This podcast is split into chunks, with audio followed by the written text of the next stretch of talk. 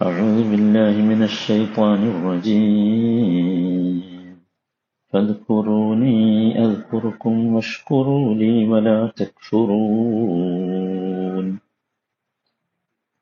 നൂറ്റി എൺപത്തിരണ്ടാമത്തെ വചനം വളരെ ചെറിയ വചനം പക്ഷെ വളരെ നീണ്ടുപോയി അതിനൊരു കാരണം നമ്മൾ മനസ്സിലാക്കേണ്ടത് വിശുദ്ധ ഖുർആൻ അള്ളാഹുവിന്റെ കലാമാണ് എന്നതാണ് അത് നമ്മൾ എത്ര വിശദീകരിച്ചാലും മതിയാവില്ല. കാരണം അള്ളാഹുവിന്റെ സംസാരത്തിന് അത്രമാത്രം വ്യാപ്തി ഉണ്ടാവും. വിശേഷിച്ചും ഈ രണ്ട് കാരണം ഈ രണ്ട് സംഗതികൾ ഒന്ന് ദിക്കുറും ശുക്റും. അതാണ് യഥാർത്ഥത്തിൽ മനുഷ്യ ജീവിതം എന്ന് പറയുന്നത്. അതുകൊണ്ടാണ് അത് നീണ്ടുപോയത്. അപ്പൊ നമ്മൾ പറഞ്ഞു ശുക്റിന് മൂന്ന് തലങ്ങളുണ്ട്. നാവ് കൊണ്ടുള്ള ശുക്ർ കൽബ് കൊണ്ടുള്ള ശുക്ർ മറ്റ് അവയവങ്ങളെ കൊണ്ടുള്ള ശുക്ർ ഇങ്ങനെ മൂന്ന് തലങ്ങളുണ്ട്. അതിൽ ഏറ്റവും ഒന്നാമതായി നമ്മൾ മനസ്സിലാക്കേണ്ടത് കൽബ് കൊണ്ടുള്ള ഹൃദയം കൊണ്ടുള്ള ശുക്രാണ്. അതാണ് ഏറ്റവും പ്രധാനപ്പെട്ടത്. അതെന്താണ്? അത് നോക്കൂ ഒരു അനുഗ്രഹം നമ്മൾ അനുഭവിക്കുമ്പോൾ ഇത് അള്ളാഹുവിൽ നിന്ന് മാത്രമുള്ളതാണ് എന്ന് നമ്മുടെ ഹൃദയത്തിനകത്തൊരു ബോധ്യമുണ്ടാകില്ല ഇത് സംസാരിക്കാൻ എളുപ്പമുണ്ട് പക്ഷെ ഇത് വിഷയം വേറെയാണ്. ഒരനുഗ്രഹം നമുക്ക് കിട്ടുമ്പോഴേ ഇത് അള്ളാഹുവിന്റെ അടുത്ത് നിന്നുള്ളത് മാത്രമാണ്. ഇതിൽ എന്റെ സാമർഥ്യമോ എന്റെ പണമോ എന്റെ വിദ്യാഭ്യാസമോ എന്റെ സ്വാധീനം ഇതൊന്നുമല്ല അതിന്റെ കാരണം. ഈ അനുഗ്രഹം എനിക്ക് അള്ളാഹു കൊണ്ട് തന്നത് വഹാബാണല്ലോ അള്ളാഹു. നമ്മൾ അള്ളാഹുവിന്റെ ഇസ്മുകളെ ഒന്ന് പഠിച്ചിട്ടല്ലോ അങ്ങോട്ട് തരുകയാണ് അങ്ങനെ എനിക്ക് തന്നതാണ്. അങ്ങനെ ഒരു ബോധ്യം നമ്മുടെ ഹൃദയത്തിനകത്തുണ്ടെങ്കിൽ ഈ സംസാരിച്ചുണ്ടാക്കാൻ കഴിയുന്നല്ല ഹൃദയത്തിനകത്തുണ്ടാകേണ്ടതാണ്. അങ്ങനെ ഒരു ബോധ്യം നമ്മുടെ ഹൃദയത്തിനകത്തുണ്ടെങ്കിൽ അള്ളാഹു നമ്മളെ സ്നേഹിക്കും. ഭയങ്കരമായിട്ട് സ്നേഹിക്കും. കാരണം എന്താ പറയുക നമ്മൾ അള്ളാഹുവിനെ സ്നേഹിച്ചതിന്റെ അടയാളമാണ്. ഇത് അള്ളാഹു നോക്കൂ നമ്മുടെ കൽബ് കൊണ്ട് അള്ളാഹുവിന്റെ ഞാമത്തുകളെ അംഗീകരിക്കണം. അള്ളാഹു നമുക്ക് നൽകിയ ശ്രേഷ്ഠതയെ അംഗീകരിക്കണം. സ്വാഭാവികമായി അപ്പോഴെന്തുണ്ടാവും നമുക്ക് അള്ളാഹുവിന്റെ മുമ്പിൽ വിധേയപ്പെടാൻ തോന്നും. ഇല്ലേ? അള്ളാഹുവിനോട് അതിശക്തമായ സ്നേഹമുണ്ടാവും അപ്പൊ തിരിച്ചും അള്ളാഹു നമ്മളെയും സ്നേഹിക്കും. അതാണ്. അപ്പൊ നമ്മൾ അള്ളാഹുവിനെ എന്ത് ചെയ്യണം? സ്നേഹിക്കണം. ഇഷ്ടപ്പെടണം. ഇഷ്ടപ്പെടണം. നോക്കൂ. നമുക്ക് ബോധ്യമായി നിൽക്കാം. ഈ ഞാമത്ത് നമ്മൾ എന്ത് ഞാമത്ത് കിട്ടിയാലും ആ ഞാമത്ത് അള്ളാഹുവിൽ നിന്നുള്ളതാണ് എന്ന ബോധ്യം നമുക്ക് വന്നാൽ നമുക്ക് അള്ളാഹുവിനെ സ്നേഹിക്കാൻ കഴിയും. അപ്പോൾ നമ്മളെ അള്ളാഹു സ്നേഹിക്കും. നോക്കൂ ഇവിടെ ഞാൻ നിങ്ങളുടെ നേരത്തെ പറഞ്ഞിട്ടുണ്ട് ദിക്കറിനെ കുറിച്ച് പറയുമ്പോൾ. ഞാമത്ത് എന്ന് പറയുമ്പോൾ പോസിറ്റീവായ കാര്യങ്ങളെ മാത്രമല്ല പരിഗണിക്കേണ്ടത് അത് പ്രത്യേകം ശ്രദ്ധിക്കണം അതെല്ലാവർക്കും അറിയാം. ഞാൻ ഒരുപാട് വിശദീകരിച്ചതാണ്. നമുക്ക് ലഭിക്കുന്ന നെഗറ്റീവായ അനുഭവങ്ങൾ പോലും ഇപ്പൊ രോഗം വന്നു. ഒരാൾ നമ്മളെ ശകാരിച്ചു. ഒരാൾ നമ്മളെ പരിഹസിച്ചു നമ്മൾ അറിഞ്ഞു. ഒരാൾ നമ്മളെ പരിഹസിക്കുന്നത് നമ്മൾ അയാൾ അറിയാതെ കണ്ടു. ഇപ്പൊ ഒക്കെ നെഗറ്റീവ് വികാരങ്ങളാ വരുന്നത് അല്ലേ? എന്നാൽ നമ്മളെ സംബന്ധിച്ചിടത്തോളം അതൊക്കെ പോസിറ്റീവാണ്. അതാണ് വിശ്വാസിയുടെ പ്രത്യേകത. അത് നമുക്ക് അള്ളാഹുവിന്റെ സ്നേഹത്തിലേക്ക് കയറി പോകാനുള്ള ഏണിപ്പടികളാണ് സഹോദരൻ നമ്മൾ എന്ത് ചെയ്യണം? അത്തരം ഘട്ടങ്ങളിൽ ഇത്തരം അനുഭവങ്ങളൊക്കെ ഉണ്ടാകുമ്പോൾ നമ്മൾ സബറ് കാണിക്കണം. സബറ് കാണിക്കുക എന്ന് പറഞ്ഞാൽ എന്താ? നമ്മൾ അതിന്റെയും മുകളിലേക്ക് എത്തലാണ്. രോഗം വന്നു. അലഹമില്ല ആ രോഗം വരും. അള്ളാഹു തന്നതാണ്. ഇയാൾ എന്നെ ശകാരിച്ചു. ശകാരിക്കും ഇത്തരം ഘട്ടങ്ങളിൽ അതിന് മുകളിലെത്താൻ നമുക്ക് സാധിക്കുക എന്നതാണ് പ്രധാനം.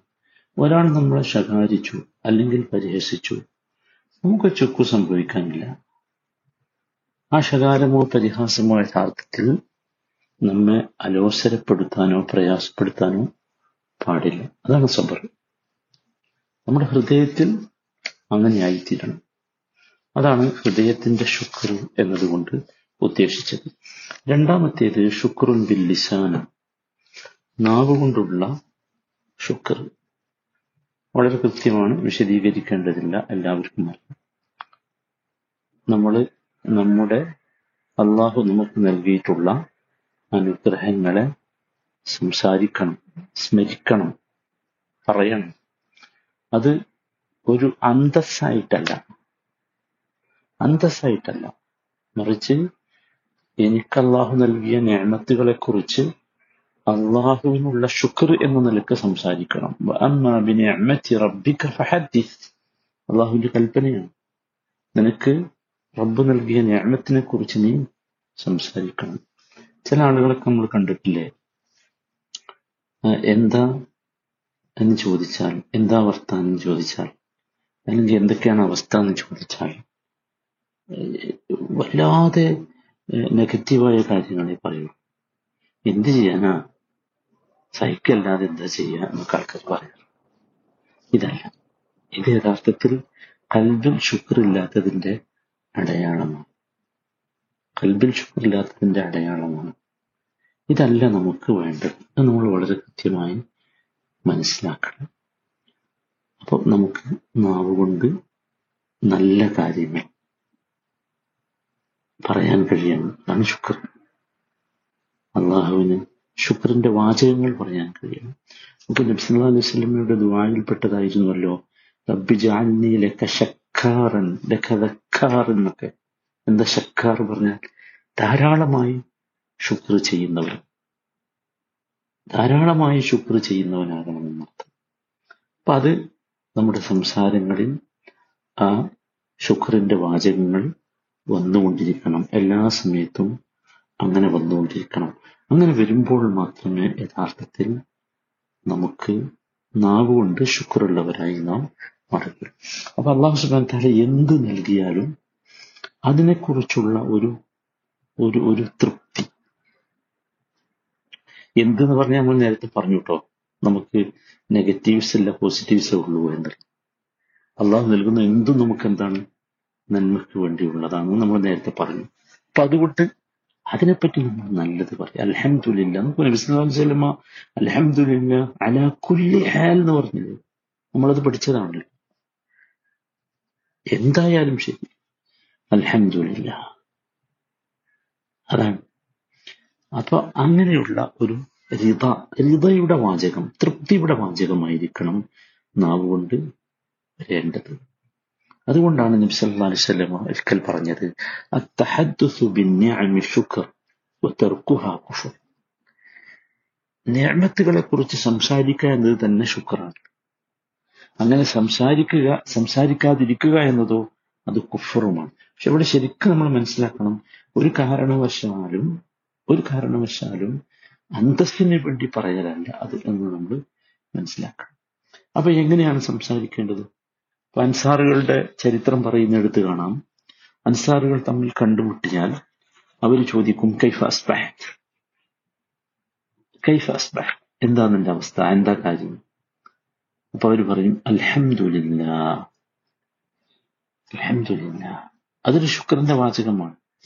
നബി സല്ലാ അലൈഹി സ്വലം ഒരിക്കൽ ഇത് കേട്ടപ്പോൾ നബി തിരുമേനി പറഞ്ഞു കൂലു ഹക്കത ഇങ്ങനെയാണ് പറയേണ്ടത്. എന്തൊരു രസമാണ് ആലോചിക്കുന്നത്. എന്തൊരു രസമാണ് ഉമർ ബുൽ ഖത്താബ് റബി അള്ളാഹുനുവിന്റെ സദസ്സിലേക്ക് ഒരാൾ കടന്നു വന്നു അയാൾ സലാം ചൊല്ലി. സലാം ചൊല്ലി സലാം മടക്കി ഉമർ ബുൽ ഖത്താബ് റബി അള്ളാഹു അദ്ദേഹം ചോദിച്ചു കൈഫ അസ്ബഹത്ത്? കൈഫ അസ്ബഹത്ത്. ആഗതൻ മറുപടി പറഞ്ഞു അഹമ്മദുല്ലാ നോക്കൂ അലഹമ്മദുല്ലാ അലഹമ്മദില്ല എന്നല്ല അല്ലെ? അപ്പൊ ഉമർ ബുൽ ഖത്താബ് മറുപടി പറഞ്ഞു ദാക്കല്ലതി അറത്ത് അതാണ് ഞാൻ പ്രതീക്ഷിച്ചത്. അതാണ് ഞാൻ ഉദ്ദേശിച്ചത് പ്രതീക്ഷിച്ചത്. അതായിരിക്കണം. അപ്പൊ നോക്കൂ ഇവരൊക്കെ ഇതിങ്ങനെ ചോദിച്ചിരുന്ന എന്തിനാ? ഇപ്പോ നമ്മുടെ അറബ് നാടുകളിലൊക്കെ നിങ്ങൾ കണ്ടിട്ടുണ്ടാവും. അവർ തമ്മിൽ കണ്ടുമുട്ടിയാൽ അറബികൾ തമ്മിൽ കണ്ടുമുട്ടിയാൽ കൈഫൽ അല്ലെ കൈഫ് ഇങ്ങനെ ചോദിച്ചുകൊണ്ടേയിരിക്കും. ഇത് എന്തിനാണെന്നറിയോ ഇത് ഇത് സലഫുകളുടെ രീതിയാണ്. ഇത് എന്തിനെന്ന് വെച്ചാൽ അള്ളാഹുവിനുള്ള ശുക്ർ ഇങ്ങോട്ട് പുറത്തേക്ക് കൊണ്ടുവരാൻ അതാണ്. അതാണ് അതിന്റെ അവസ്ഥ. അപ്പൊ അങ്ങനെയായിരിക്കണം. അങ്ങനെയായിരിക്കണം നമ്മുടെ രീതി എന്നർത്ഥം. ഒരു മനുഷ്യൻ സലാം പറഞ്ഞു നമ്മൾ സംസാരിച്ചു. അപ്പൊ അടുത്ത ചോദ്യം കൈഫ് ഹാലത്ത് ചോദിക്കുമ്പോൾ കൈഫ് അസ്ബഹത്ത എന്ന് ചോദിക്കുമ്പോൾ നമുക്ക് അലഹമില്ല എന്ന് പറയാൻ കഴിയും.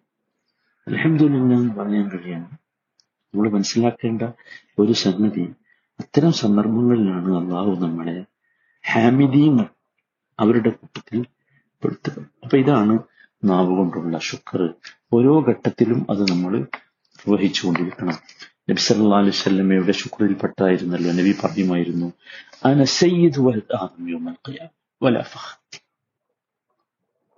അതൊരു അന്തസ്സിന് വേണ്ടിയല്ല നാം വാചകം പറയും ഞാൻ ആദമിന്റെ മക്കളിൽ ഏറ്റവും സയ്യദാണ് ഏറ്റവും ഉന്നതനാണ്. ഖിയാമത്ത് നാളിൽ ഒരു ഫഖറ. അതിൽ ഫഖറില്ല കേട്ടോ അന്തസ്സിന് വേണ്ടിയല്ല പറഞ്ഞത് എന്നർത്ഥം. ഇപ്രകാരമായിരിക്കണം ഇതിനെ നമ്മൾ മനസ്സിലാക്കേണ്ടത്. അള്ളാഹു താല ഇനിയും കൂടുതൽ മനസ്സിലാക്കാനുള്ള തൗഫീഖ് നമുക്ക് നൽകുമാറാണ്